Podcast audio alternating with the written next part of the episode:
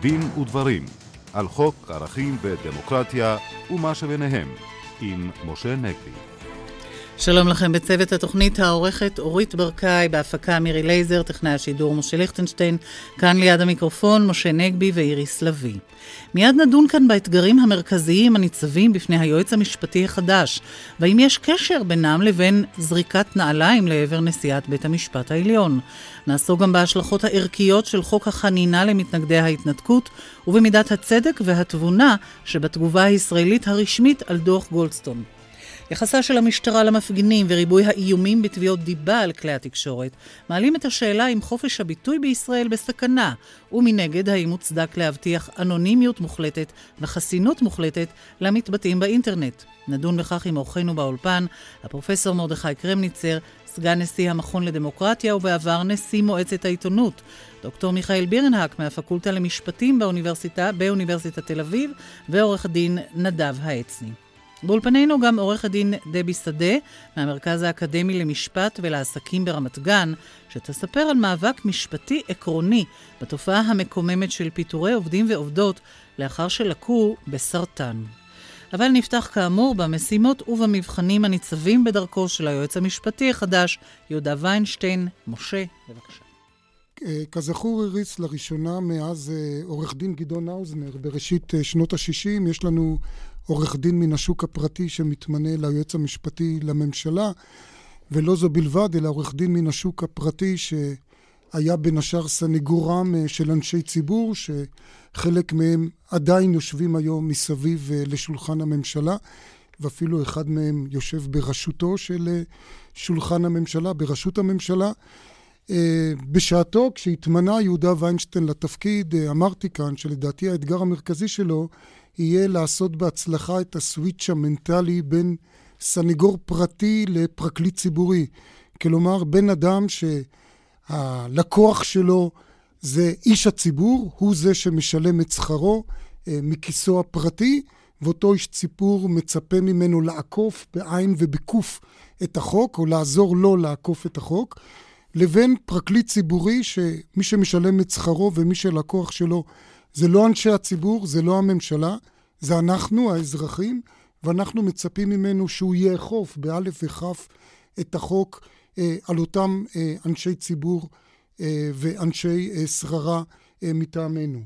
כמובן, אני לא חוזר בי ממה שאמרתי אז, אני עדיין חושב שזה אתגר מאוד מרכזי שניצב בפני יהודה ויינשטיין, אבל נדמה לי שהאירועים של השבוע האחרון אה, מחייבים לדבר על אתגר שהוא לא פחות חשוב, וזה לשקם את יראת הכבוד אה, של הציבור אה, כלפי מערכת המשפט. הייתי אומר, את מורא הציבור מפני הדין ומפני בתי הדין, מפני בתי המשפט.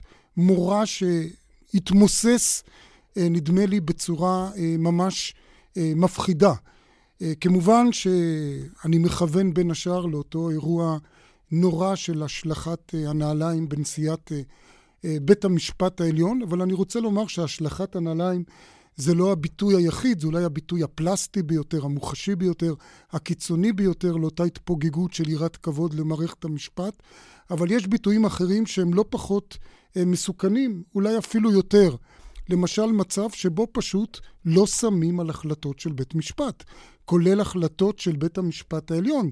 וזה כמובן מחריף עוד יותר, כאשר רשויות השלטון אינן שמות אה, אה, אה, את ליבן ואינן מצייתות לצווים ולהחלטות של בתי משפט, כולל בית המשפט העליון. הזכרנו פה לא פעם בתוכניות שלנו איריס, ובוודאי המאזינים זוכרים שלראשונה, הייתי אומר, מאז 50 או 60 שנה ממש, מאז אה, חבלי הלידה של הדמוקרטיה הישראלית, יש לנו תופעה שהשלטון פשוט מצפצף על פסיקות של בית המשפט. הבאנו פה את הדוגמה שכבר כמה שנים לא מקיימים את החלטת בג"ץ שאוסרת כבילת עובדים זרים אה, למעסיק שלהם.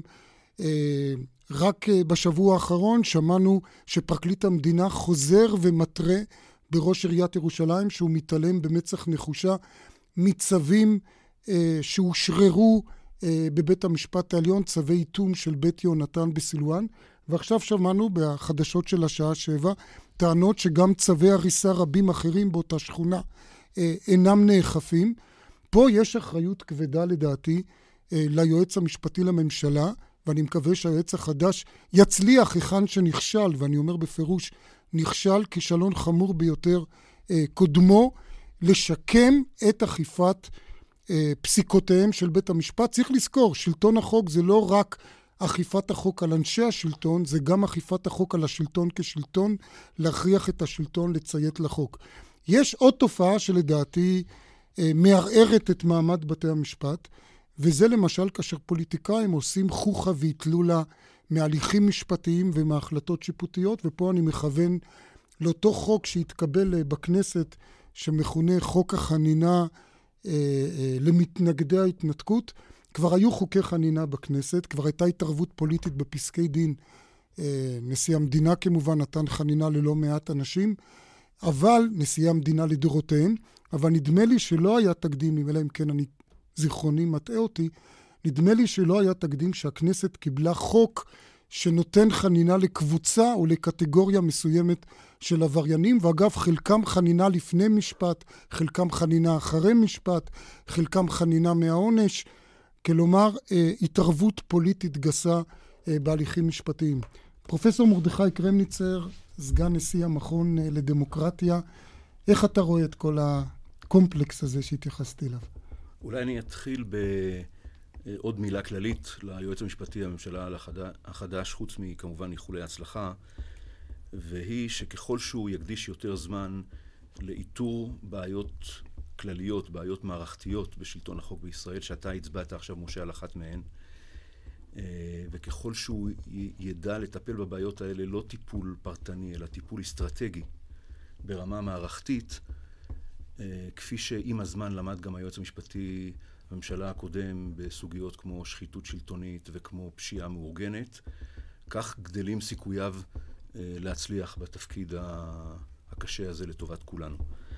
אה, בהקשר לחוק הפסקת הליכים בעניין תוכנית ההתנתקות, אני רק רוצה להוסיף לדברים שאתה פירטת, החוק כולל גם אה, מחיקת המרשם הפלילי, כלומר הוא כולל גם אלמנטים של מחיקת, מחיקת ההיסטוריה, כלומר סובייטיזציה של שיטת, ה, של שיטת המשפט שלנו. אני באמת חושב שזהו חוק חמור ביותר. אה, בגלל שהוא אה, עושה טיפול אה, על בסיס של קבוצה מסוימת של, של אנשים שהפרו חוק על רקע של פעולת מחאה, שהיא כשלעצמה היא כמובן פעולה כשרה לגמרי שנופלת במסגרת חופש הביטוי, שהוא ערך מרכזי בשיטת המשפט שלנו. והדבר הזה הוא פוגע פגיעה קשה מאוד בשלטון החוק. פוגע פגיעה קשה מאוד בערך השוויון אה, בפני החוק, ומילה, בשתי מילים, עושה את החוק לשחוק. המחשבה שאפשר לתקוף שוטר, כולל תקיפה חמורה של שוטר, שאף אחד מהסייגים שבחוק הזה לא, אה, לא חל עליה, אלא אם כן האיש נידון למאסר בפועל. כן, אלא אם האיש נידון למאסר בפועל. אלא אם כן מבק, מבקשים, התובע, פרקליט המחוז מבקש מאסר בפועל. כן. לא, או שהוא כבר נידון. אם לדייק. תלוי בסיטואציה. כבר נידון. תלוי בסיטואציה, אבל, אבל אה, זה, זה, זהו אה, אה, דבר שאי אפשר להשלים איתו. יושב ראש הכנסת, שהוא בדרך כלל אדם שיש לו גישה ממלכתית ונאמנות לשלטון החוק, התבטא בצורה חריפה מאוד כלפי חוק מופז, ובצדק. אני רוצה לומר שחוק מופז זה ברמה של גן ילדים, לעומת האוניברסיטה של חוק הפסקת הליכים, מבחינת עוצמת הפגיעה בשלטון החוק. קשה לי לת... לתאר משהו שפוגע יותר בשלטון החוק מהפרוטקציה הפוליטית האידיאולוגית שנעשתה כאן. לגבי ציבור, אני קורא את האנשים שהתראיינו, מאלה שנהנים מהפסקה, הם אומרים, היינו היום חוזרים על אותם מעשים ש... שעשינו, כך שהטענה הזאת שכאילו יש כאן איזה מין אה, תיקון, איחוי הקרע, איחוי הקרע היא, היא קשקוש. היא, היא, אין, אין, אין לה שום אה, יסוד, ואני שואל את עצמי, מה החוק הזה מבשר כלפי הבאות?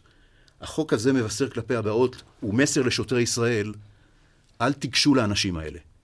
תנו להם לעשות את מה שהם רוצים, ואנחנו נחזה את התופעה, כמו שהיום אומר הרמת, הרמטכ"ל, אני לא רוצה לשלוח את הצבא לפינוי, אם יהיה פינוי, ואני אומר, אני אסביר למה הוא לא רוצה לשלוח, משום שהוא פוחד שיסרבו. לדעתי, חוק מהסוג הזה יגרום לזה שהמשטרה יקרה לה את אותו, יקרה לה אותו, אותו, אותו דבר, והשאלה היא, מה, מה, מה יקרה לסמכות המדינה? אגב, אני רוצה להסביר שאני אומר את זה מנקודת ראות של מי שחשב ואמר בזמנו שההינתקות ללא הסכם היא איוולת מדינית מדרגה גבוהה, ולמי שחשב שפיטורי השרים שנעשו על ידי השר שרון היו מעשה אנטי חוקתי, ותקפתי את בג"ץ על זה שהוא, שהוא אישר את הדבר הזה, אבל, אבל אין קשר בין הדברים האלה. אני מוכן לצאת מנקודת הנחה שהמחאה הייתה מוצדקת לחלוטין, שהיא הייתה על, על המטרה הכי, הכי נכונה שיש, שיש בעולם. מה זה קשור לתקיפת שוטרים? אה, עורך דין נדב העצני, אה, דווקא בתור אדם שמקורב אה, לתושבי יהודה ושומרון ולאותם אנשים, לאותן קבוצות שהתנגדו לפינוי בגוש קטיף, אנחנו עדים היום לתופעות מאוד חמורות שאני יודע שאתה מוקיע אותן בכל ליבך של מה שנקרא בכינוי הקצת מוזר תג מחיר וכולי. ואני רוצה לשאול אותך, אתה לא מודאג, דווקא בתור, כפי שאמרתי, אדם שקרוב לעניין, אתה לא מודאג שחוק מן הסוג הזה מחזק את אותם אנשים שעושים היום את אותן פעולות של תג מחיר, כי הם יוצאים מתוך הנחה שאותו כוח בכנסת ידאג לחנינה גם להם. טוב, בואו, אני אעסוק בשאלה הזאת, אפשר לג, לג, לעסוק בזה בזנב הדברים, אבל אני קודם כל מודאג מהדברים שנאמרו על ידי שני הדוברים האחרונים כאן, קודם כל על ידך. כיוון שהדברים הללו מעוותים את התמונה, ויש כאן רוממות, שימוש ברוממות ביטויים נאצלים כמו שלטון החוק והשוויון בפני החוק, כאשר מה נעשה, התמונה אה, היא שונה. אה, ורחוקה מרחק רב. אז בואו נתחיל קודם כל עם היועץ המשפטי לממשלה, שאליו התייחסת. הבעיה המרכזית של היועץ המשפטי לממשלה היוצא, והאתגר המרכזי של היועץ המשפטי הנכנס, הם, הם בדיוק האכיפה השוויונית והנהגת שוויון בפני החוק. כיוון שהיועץ המשפטי היוצא יצר אה, מדיניות שיטתית של עיוות ושל אפליה של אה, אנשים מזרם פוליטי מסוים ותושבי יהודה ושומרון היהודים. והדבר הזה בא לידי ביטוי, א', כאשר בש, בשלוש החלטות וחידלון בנוגע למשפחת שרון, האי היווני, האי העמדה לדין של שרון, האב, בפרשות שהבן שלו אה, הועמד לדין, והכישלון והרפיון בפרשת סיריל קרן ומרטין שלף. אה, בד בבד הייתה רדיפה שיטתית, שיטתית של המפגינים. אתה ה- חושב שהמניע לג... שלו היה פוליטי? לצערי הרב, אני לא מוצא שום סיבה אחרת. היה, הייתה רדיפה שיטתית של המפגינים הלגיטימיים, של המעשה החמור, שהיום אנחנו יודעים עד כמה הוא היה חמור. הייתה פגיעה קיצונית בדמוקרטיה על ידי שרון ומשפחתו ומקור... וחוותו ומקורביו, והייתה גם רדיפה במובן זה שכל מי ששם רגל על כביש ביקשו ממנו, ביקשו מעצר עד תום הליכים בבתי המשפט. אה, בד בבד, רק נחשף רק בתקופה האחרונה, שתחת מני מזוז כיועץ משפטי לממשלה, אה, מונהגים נהלים מיוחדים שיש בהם, אכיפ, שיש בהם אפליה שיטתית, מוסדית, כלפי תושבי יהודה ושומרון היהודים בכל דבר, וכפי שנחשף מהפרוטוקולים של הצוות של שי ניצן בתקופה האחרונה, ועוד עוד מההשתלשלות של הדברים, מאז 98 ימי היועץ המשפטי לממשלה אליקים רובינשטיין, דאז אה, הפעולה הזאת מתבצעת כנראה ללא סמכות. אה, מעבר לכך, אני חוויתי בשורה של בג"צים, בעמדה שיטתית מוטה פוליטית. מוטה תמיד לכיוון אחד של מחלקת הבג"צים, למשל במה שנקרא בית השלום או בית המריבה וכולו בחברון. עכשיו, לכן הבעיה היסודית, אם אנחנו מדברים כבר על אכיפה, את מדברים על בית יונתן, עכשיו נזכר פרקליט המדינה להתקומם כנגד, כנגד איזושהי אה, אה, פגיעה בצווי בתי משפט בנוגע לבית יונתן, שבו עמותה יהודית מחזיקה בו, יש אלפי הפרות בנייה, ויש מאות צווי בתי משפט של בנייה ערבית בלתי חוקית, שלאורך השנים לא מתבצעת. ואפרופו שרון, אני הייתי מעורב בהליך כאשר מונה יושב ראש הסוכנות הקודם בילסקי, והייתי מולך זה לא אשמתו, זה אשמת מי שהיה אז ראש הליכוד, אריאל שרון. קיבלתי צו בבית המשפט המחוזי בירושלים על כך ששרון מפר את חוקת הליכוד בהליך שבו הוא הלך, הוא קיבל צו הצהרתי כנגדו והפר אותו, ואף אחד לא אמר מילה, גם לא בתוכנית הזו. אולי לא, ידע, לא ידעו על זה, העיתונות לא דיווחה אפילו. לכן, פתאום ישנה הפרה, אני לא רואה הפרה מיוחדת בימים אלה דווקא, אני רק רואה שיש אה, אה, יש דברים מסוימים. לפחות על ההחלטה. בעניין היה יווני, אתה לא יכול לומר שבתוכנית הזאת לא הוקיעו אותה. לא, אני גם לא, כן. אני מדבר על הספקטרום. כן. עכשיו, לגבי הנושא של מה שקרוי דוח החנינה, אה, אה, סליחה, חוק החנינה. אני מייצג אדם ששמו משה לשם, אלוף משנה במילואים, אדם רב מעללים, עמד על הגג של כפר דרום והניף דגל. האירוע צולם מכל עבר, וכל האירוע זה מה שהוא עשה, ודיבר ברמקול. האיש הזה, הוא עמד לדין, פחות או יותר, על כל מה שיוחס לכל אדם שהוא, בין היתר עלילות, כמו טענת הסודה הקאוסטית, שדוח של המז"פ הוכיח שלא הייתה, אה, לא הייתה השלכת סודה קאוסטית. אז אתה לא חושב שבית המשפט היה מזכה אותו? סליחה, סליחה. העמדה לדין שלו הייתה אכיפה סלקטיבית, הייתה אינסטרומנטלית, היה שימוש לרעה באמצעים חוקיים כדי לנסות לדכא מתנגדים פוליטיים. כך לגבי העמדות לדין רבות ביותר. העמדות לדין הללו נעשו על רקע מעשה חמור של פגיעה בדמוקרטיה, של, התח... של, של הפרת התחייבויות בחירות של שרון, של משאל המתפקדים, של דין נצרים כדין תל אביב, ו... ושל פגיעה יסודית בדמוקרטיה. וכמובן למטרה שכולנו יודעים מה התוצאה שלה. כוזבת ושגויה, על כך כבר אין היום כמעט מחלוקת. לכן, צריך היה לבוא באיזשהו אופן ולנסות טיפה לתקן. טיפה את העקירה ואת הגירוש בנסיבות האלה. ולכן הדבר הזה לא ירפא את הכל. אבל יש בו איזושהי ג'סטה קלה שאולי תעשה משהו באופן חיובי. דוקטור בירנהק, מיכאל בירנהק. אני, אני חולק על אה, הרבה מהדברים של uh, נדב. מסכים עם חלק מהם. אני חושב שמקרי העמדה לדין בענייני ההתנתקות, היו שם כמובן עבירות מסוגים שונים. אה, אבל אה, חלק מהן לפחות, כמו הדוגמה שנדב אמר, אה, לפי הגרסה של הלקוח שלו שם. לא, גם לפי גרסת התביעה, הם לא טענו אחרת. אני רק לא מכיר את חדה, אני, משפטית. לא, אני לא מכיר את הפרטים, ולכן זה, גם, אני חושב, פחות רלוונטי, זה רלוונטי כמובן לאותו איש, אבל זה, אתה תסכים איתי לעניין הבא. אני חושב שידה של המשטרה באותם מקרים הייתה מאוד קלה על העמדה לדין בקשר למקרים שאחרת אנחנו קוראים להם חופש ביטוי. הפגנה, מחאה פוליטית. אה, וזה בכלל לא משנה אם אנחנו מסכימים או לא מסכימים. רואים אגב את אותה יד קלה על ההדק בדיוק, בהפגנות בשייח' ג'ראח. בדיוק, וזו הנקודה, הנקודה אחת. הנקודה השנייה שאתה מכוון אליה, משה, היא הסימטריה. יש לנו כאן אה, חוק של הכנסת שמכוון לסקטור מאוד מסוים, עם עמדות פוליטיות מאוד מאוד מסוימות. לפני כשנה אה, התנהל בעזה מבצע עופרת יצוקה. היו אנשים שתמכו במבצע, והיו אנשים גם שהתנגדו לו בכל רחבי הארץ, והפגינו כנגדו. אפשר להסכים איתם, אפשר לא להסכים איתם, זה ויכוח פוליטי, וזה ויכוח פוליטי לגיטימי להפליא. אותם אנשים יצאו להפגין, אבל נגדם הועמדו לד... הם הועמדו לדין בהמוניהם, במאות. אף אחד לא מדבר על חנינה אה, לגביהם. אם עושים חנינה, עם כל הפגמים שיש בחנינה הזאת, שפרופסור קרמניצר דיבר עליהם אה, קודם לכן, אה, מתבקשת אה, שתהיה סימטריה כלשהי. עכשיו, בשני המקרים, גם שם, גם בהתנתקות וגם במקרה של ההפגנות נגד עופרת יצוקה, נדמה לי שידה של המשטרה הייתה קלה מאוד ולא כיבדה את חופש הביטוי. כך גם בשייח' ג'ראח בשבועות האחרונים. למעט אגב ביום שישי האחרון. ביום שישי האחרון, אה, לא הייתי, אך אה, דווח לי, המשטרה התעלתה על עצמה ולא התקשתה לשמור על ההפגנה, גם של, על משמרת המחאה, סליחה, על משמרת המחאה, גם מצד שמאל, ואגב, גם של מפגינים מן הימין, כן. של איתמר בן גביר ואחרים שכך דווח לי שהיו שם. וראו זה פלא, עמדה קבוצת מפגינים אחת, עמדה קבוצת מפגינים אחרת, והכל עבר בשלום. פרופסור קרמניצר, אני מסכים עם הביקורת של עורך דין העצני על החלטותיו של היועץ המשפטי לממשלה בעניינו של uh, אריאל uh, שרון, אבל אני לא רואה את הקשר uh, בין זה לבין הנושא של חוק החנינה. אני גם מסכים עם הדברים שנאמרו על ידי דוקטור בירנהק, שידה של המשטרה בהקשר של הפגנות ומחאות חוקיות אחרות לעיתים קלה מדי, אבל זה לא נכון שהיא הייתה קלה מדי רק בהקשר של המפגינים נגד ההתנתקות. ניתן למצוא לזה דוגמאות רבות אחרות.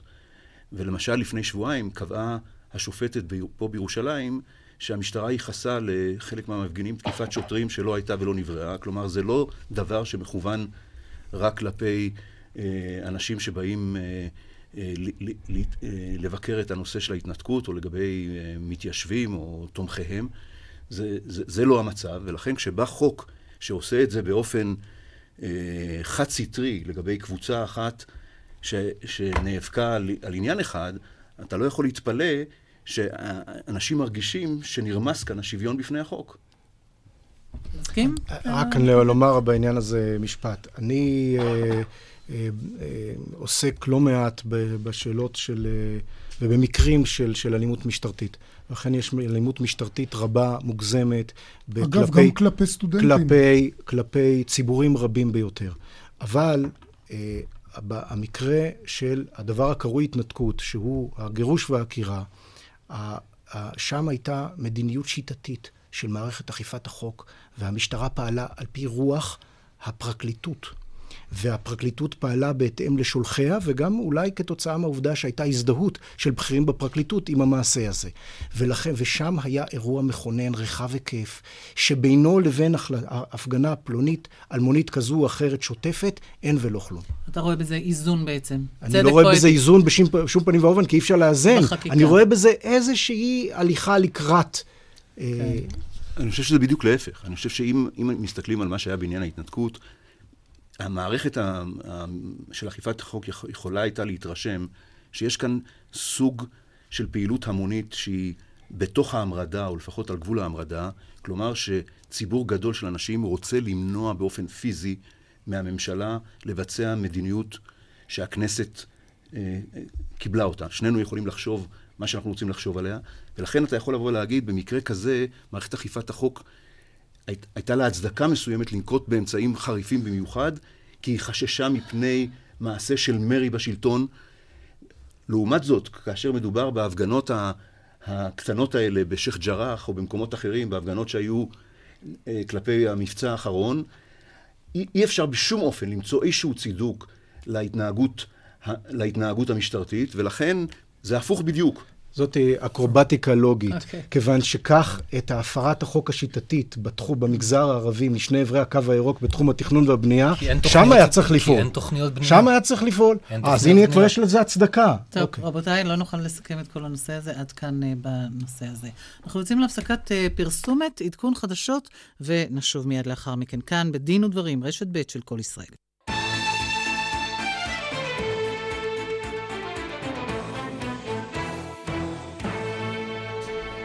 אנחנו כאן בדין ודברים. ממשלת ישראל הגיבה על דוח גולדסטון, אך עודנה מתחבטת אם לכונן ועדת חקירה בנושא. פרופסור מרדכי קרמניצר, אתה מומחה גם לזכויות אדם וגם לדיני צבא. מה דעתך בנושא? אני חשבתי עוד לפני שוועדת גולדסטון יצאה לדרך, שממשלת ישראל הייתה צריכה למנות אה, ועדת חקירה, אה, כאשר מי שממנה את חברי הוועדה הוא נשיא בית המשפט העליון. אה, כדי אה, לחקור את החשדות, או את ההאשמות, אה, ואני חושב שהעובדה ש, שוועדת גולדסטון, שיש לי ביקורת רבה על הדוח שהיא הוציאה תחת, תחת ידיה, המליצה בסופו של דבר את ההמלצה הזאת, היא לא סיבה מספיק טובה שישראל לא תעשה את מה שהיא הייתה צריכה לעשות מלכתחילה, ושהוא צעד גם צודק וגם חכם, וגם צעד הכרחי שאנחנו לא נוכל להימלט ממנו. הסיפור הזה שהצבא חוקר את העניין, ויש תחקירים ויש חקירות מצ"ח, לא מתמודד עם הדבר הכי חמור שיש בדוח גולדסטון, ודוח גולדסטון מאשים את ממשלת ישראל ואת הפיקוד הבכיר של הצבא באחריות לפשעי מלחמה. אף אחד לא יקנה שתחקירים שהצבא עושה, או חקירות מצ"ח, יכולים להיות הפורום שחוקר חקירה עניינית, אובייקטיבית וחסרת משוא פנים את הדרג של הפיקוד הבכיר של הצבא ואת הדרג המדיני של מדינת ישראל. זה הרי אבסורד גמור לחשוב, לחשוב את המחשבה הזאת. ואין שום פורום אחר שיכול להתמודד עם ההאשמות האלה שמסתובבות בעולם וגורמות לנו נזק. ואני לא מדבר עכשיו על העולם שבו אין לנו סיכוי, אני דווקא מדבר על העולם הידידותי לישראל, שבו המעשים שלנו כן משפיעים על ההתנהגות, שבו מישהו יוכל לקבל את זה, ש, האשמה כזאת שהיא באה על ידי ועדת גולדסטון, אפשר לטפל בה שלא על ידי חקירה מהדרג הכי בכיר, הכי מקצועי והכי מצטיין בניטרליות ובאובייקטיביות, ולישראל יש רקורד מצוין בחקירות מהסוג הזה.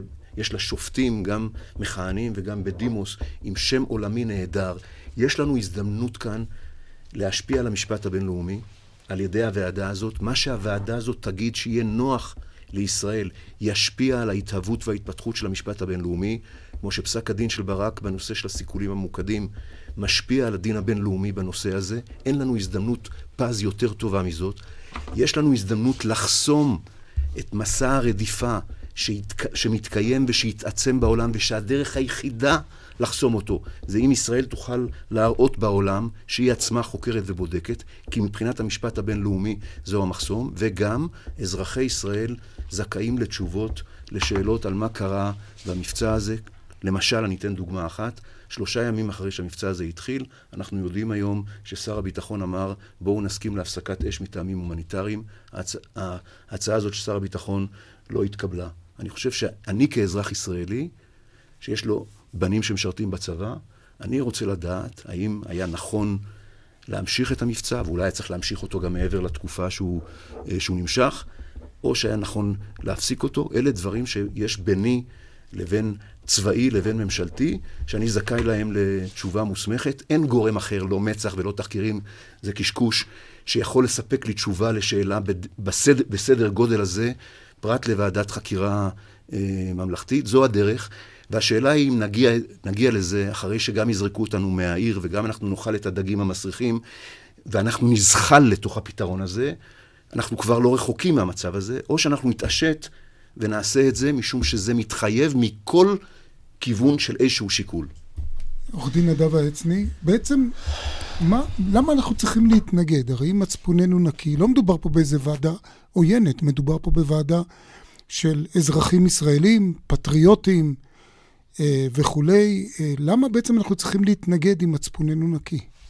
תראה, קודם כל צריך לומר שאני לא מסכים עם דבריו של פרופסור קרמניצר, למרות ש...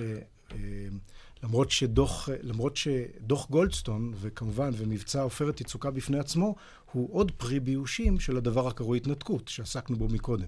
כיוון שהתפיסה הזו שנאמרה, אם אנחנו נצא מעזה ואם יצא משם, אני זוכר את חיים רמון... טוב, זה כל... ויכוח פוליטי. לא, לא, לא, לא, לא, זה לא ויכוח פוליטי, כיוון שהצורך לעשות שימוש באמצעים כפי שהשתמשו בעופרת יצוקה, נבע מהקושי ומהמצוקה ומהעובדה שלא היינו בשטח, ומהעובדה שירו באופן שיטתי על ערינו במערב הנגב. זה לא שונה. מה שיורים גם עכשיו, רק, ש... רק עכשיו, ברגע זה קצת פחות. אה, על כל פנים, אני חושב שהאמירה של פרופסור קרמניצר, עקרונית, היא... אה, אני רוצה להניח שהיא תמימה ושהיא לא באופן אינסטרומנטלי מכוונת לכיוון אחר. כיוון שהאמירות כגון אה, שאפשר להשפיע על המשפט הבינלאומי ושזה יחסום את אה, מסע הרדיפה, הם, הם, הם, הם, הם במקרה הטוב תמימות. אני מניח שהם, שהם נובעים מתמימות. אנחנו עדים, אנחנו עדים לכך שיש סדר יום היום ברחבי העולם, בפני רוב אוטומטי באו"ם ובמקומות נוספים, שהוא סדר יום שיש בו אה, מרכיב מאוד בוטה של אנטישמיות חדשה. אנטישמיות חדשה שבאה לידי ביטוי בפנימית, ולכאורה אנטי-ישראליות. נניח שאתה צודק, או דוח, רק רגע, כן, רק רגע, רק שנייה. דוח כן. גולדסטון הוא לא דוח. דוח גולדסטון לא עומד בקנה מידה של, של בדיקה הפשוטה ביותר שצריך לעשות בכלים, בכלים תמימים. ולכן היות והפרופוזיציה שלו מעוותת, לא ניתן להשיב לו חוץ מאשר בהסברה, שזה הדבר שצריך היה לעשות. היה צריך לעשות חקירה על תקן הסברה ולהשיב בצורה מקיפה ומעמיקה. אבל מה זה ועדת חקירה ממלכתית? ועדת חקירה ממלכתית משמעה שצריך להיות מצעד של האנשים שסיכנו את חייהם כדי להגן על אזרחינו לבית המש... לאיזשהו אתר. ישבו, ו... והם צריכים לשכור עורכי דין, והם... ועלולים לחקר, תח... לחקר תחת אזהרה. קציני צה"ל למיניהם. ואותם צריך להעמיד לך בחזית כדי לתקן את המחדלים של אריאל שרון וחבורתו. ואני חושב שהדבר הזה כאן צריך לעצור. הדבר המרכזי שצריך לעשות הוא צריך לשנות באופן יסודי את, את ההסברה של מדינת ישראל. פרופסור קרמניצר, מאשימים אותך בתמימות. טוב, קודם כל אני מודה לעורך דין העצני שמייחס לי אה, תמימות ולא רשעות או משהו כזה, זה מאוד, לא, לא מאוד, אמרתי. מאוד נחמד. אני, אני רוצה לשאול באופן רציני, לא כל ביקורת על ישראל או תביעות כלפי ישראל באות מאנטישמיות. זה אנחנו עושים לנו את החיים קלים מדי. תחשוב על הציבור ועל מקבלי ההחלטות במדינות ידידותיות לגמרי לישראל, כמו גרמניה, כמו איטליה, כמו צרפת, כמו ארה"ב, כמו בריטניה. אלה מדינות ידידותיות, ו- ולא כולם שם אנטישמים. מה הם חושבים? מה הם מצפים מאיתנו לעשות? ואני חושב שיהיה ברור לך שהם לא, לא יקבלו את זה.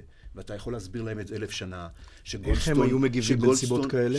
מה האמריקאים עושים בנסיבות כאלה? סליחה שנייה, שגולדסטון הוא אנטישמי, וכל הגידופים האחרים שאנחנו אה, מגדפים אותו, לא, אין לזה סיכוי שזה, אה, שאפשר להכיל בזה את, ה, את העולם. מול ההאשמות האלה, שאם אנחנו לא נמצא דרך להדוף אותנו, הם, להדוף אותנו, הם ימשיכו לרדוף אותנו שנים רבות, ויגרמו נזק לא ישוער למעמדה של ישראל בקרב אותו עולם שהוא לא אנטישמי ושחשוב לנו מאוד מעמדנו שם. מול זה, העניין הזה צריך להיחקר.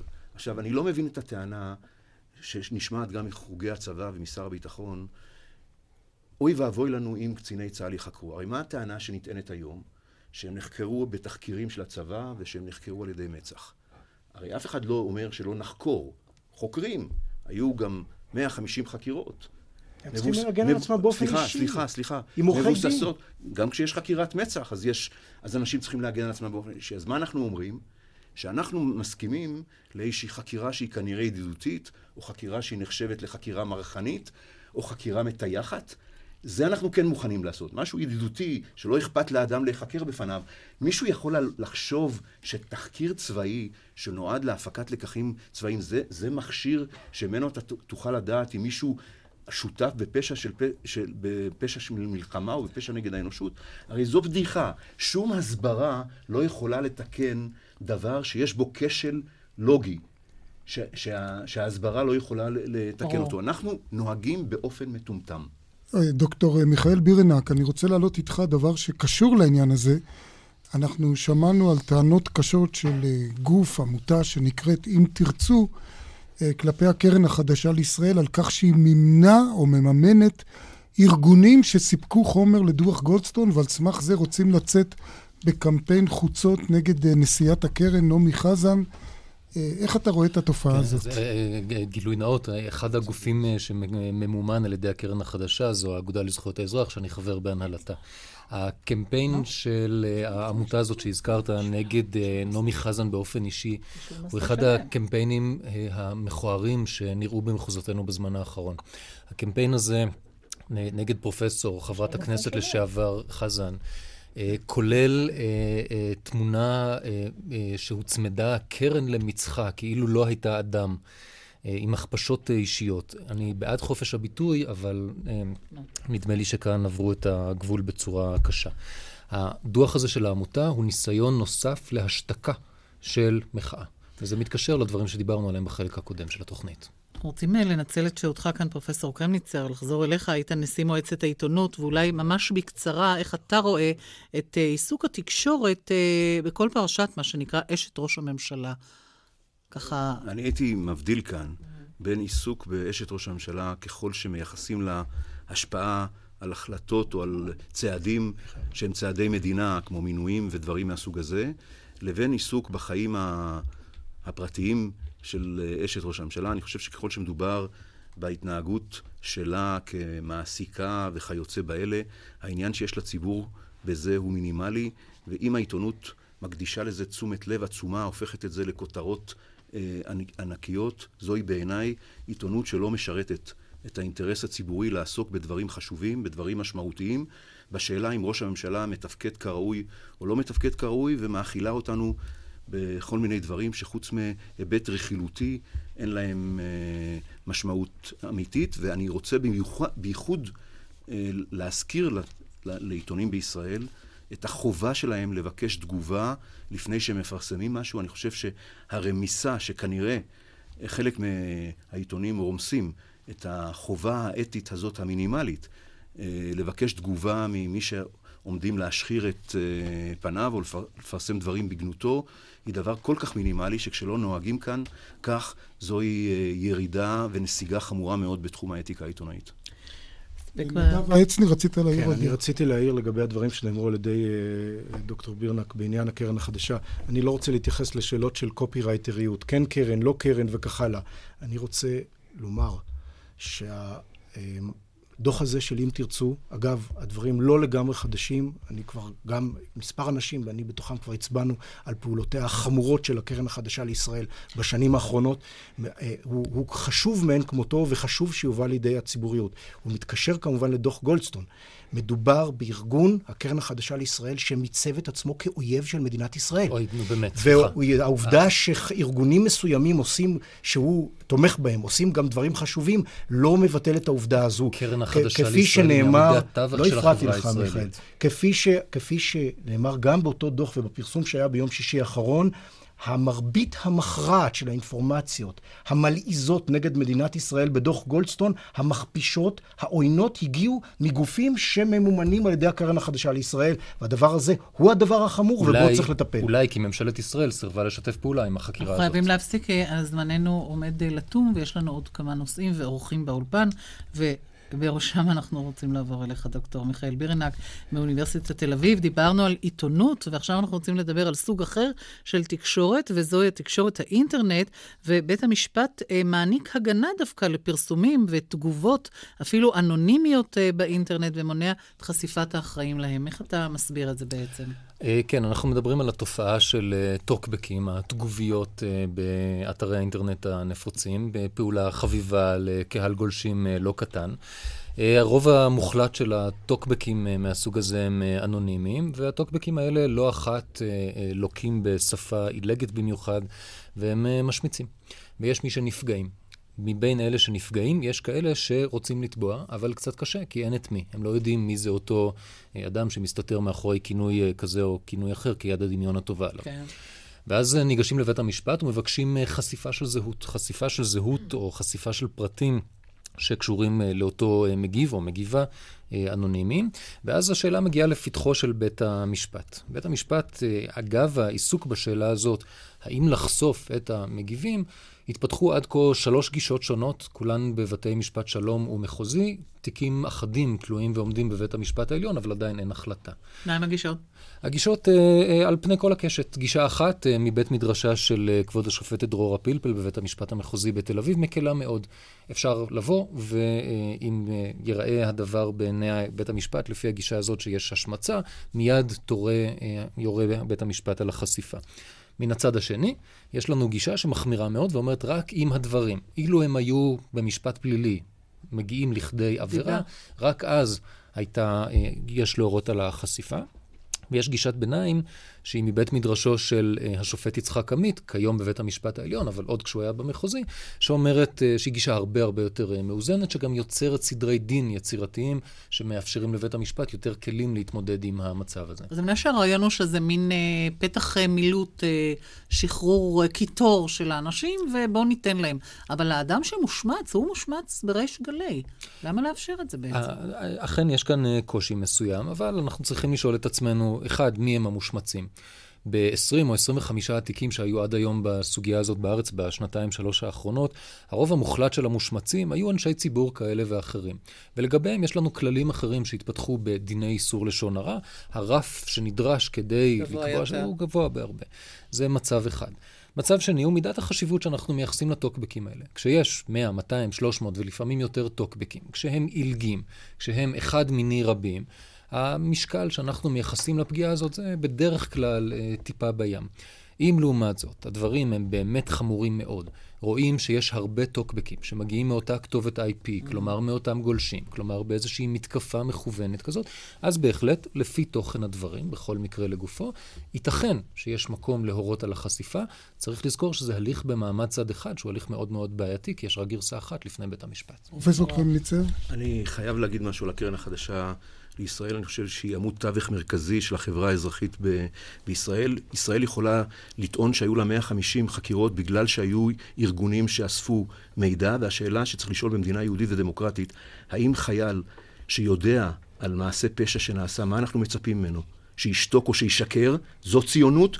או שאנחנו מצפים שהוא אה, ידבר על, ה, על המעשה הזה? מצפים וה... שאנשים לא יפעלו מתוכנו, זו, ולמעשה זו, יפעלו זו כבוגדים, כאויבים מתוכנו. חס וחלילה. נגד מדינת ישראל שנמצאת במלחמה. האנשים, ונגד מעשה... האנשים שמעידים נגד אנשים שביצעו פשעים אינם בוגדים ואינם אויבים. ההפך הוא הנכון. רבותיי, אנחנו נסתפק שוב בדברים האלה, בנושאים האלה, כי יש לנו עניין מאוד חשוב, והוא הנושא הבא. עורכת דין דבי שדה, מהקליניקות המשפטיות של המרכז האקדמי למשפט ולעסקים ברמת גן.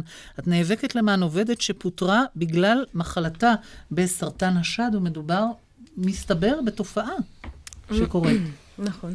אנחנו uh, התוודענו לתופעה הזאת מעמותת uh, אחת מתשע, שמעניקה סיוע וייעוץ uh, לחולי וחולות סרטן uh, השד ובני משפחותיהם. Uh, התאספו עוד ועוד מקרים uh, של נשים חולות סרטן שלמעשה פוטרו מהעבודה, או שהזכויות שלהם בעבודה, תנאי העבודה שלהם נפגעו uh, באופן משמעותי uh, על הרקע הזה. איך זה קורה מבחינה חוקית? הרי אסור לפטר אדם חולה, נדמה לי, לא? זה תיקון חדש, זה מתחלק לשני חלקים בעצם. ביולי האחרון, במסגרת חוק ההתייעלות הכלכלית, תוקן גם חוק דמי מחלה, ונכנס סעיף בעצם שאוסר לפטר אדם בזמן ימי המחלה הצבורים שלו. כלומר, בזמן שהוא בימי מחלה, אסור לפטר אותו. אבל כשהוא חוזר לעבודה חולה, אפשר לפטר, אם המחלתו נכון, מתמשכת. נכון. יש עוד שני חריגים קטנים פחות חשובים לחוק, אבל זה בדיוק נכון, בזמן ימי המחלה הצבורים אה, לא ניתן לפטר אותו, בניגוד אה, למשל להגנה שקיימת לנשים אה, בהיריון, שלא ניתן לפטר אותם במשך תקופה של 60 יום, או לחיילי מילואים, שלא ניתן לפטר אותם במהלך תקופה של 30 יום לאחר החזרה. במהלך ימי המחלה אנחנו מדברים רק על הימים עצמם. וחשוב לציין שגם לפני תיקון החוק, בעצם ההלכה הפסוקה לא אישרה לפטר אנשים חולים. שזה מצב אה, קשה מאוד, כי יש אה, מחלות שהטיפול בהן נמשך, המחלה נמשכת, יש סיכויי החלמה, אבל האדם נחשב עדיין לחולה. אני מבין שאתם מנסים לעשות שימוש אה, לא רק בחוק שוויון הזדמנויות בעבודה, אלא בחוק הזכויות של אנשים עם מוגבלות, לבוא ולהגיד שבעצם אדם שחולה במחלה קשה הוא אדם מוגבל, אוקיי. הוא אוקיי. נכה. ולכן אסור לפטר אוקיי, אותו. אוקיי, אז אה, משהו, זה לא אנחנו אומרים, בעצם זה, זה לשון החוק. החוק מגדיר מיהו אדם עם מוגבלות. אה, בית המשפט, אה, בית הדין לעבודה הכיר באנשים חולי סרטן, בעובדים חולי סרטן כאנשים עם מוגבלות, ובעצם חוק שוויון זכויות לאנשים עם מוגבלות מקנה הגנה. ההגנה היא לא רק מפני האפליה, לא רק מפני האיסור על הפיטורין על רקע המוגבלות, אלא החוק מחייב את המעסיק ממש לערוך התאמות. שיאפשרו לאדם להמשיך לעבוד על אף המצב ה... זה נכון לכל סוגי מחלת הסרטן?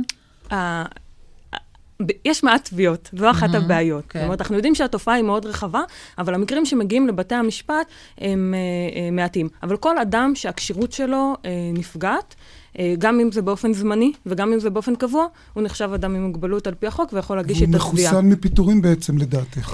הוא לא מחוסן מפיטורין, כי הפיטורין קורים, אבל הוא יכול להגיש תביעה ולקבל פיצוי בגין הפיטורים, הוא יכול גם לדרוש צעד של אכיפה. אז בעצם המסר המרכזי שצריך לצאת מפה, עורכת הדין שדה, זה שאנשים שברגע הקשה הזה בחייהם, עוד המעסיק מוסיף להם עוד מכה ומפטר אותם, שיפנו לקליניקה שלכם במרכז למשפט ועסקים. אפשר לפנות uh, להרבה ארגונים. ברמת גן או לארגון אחר.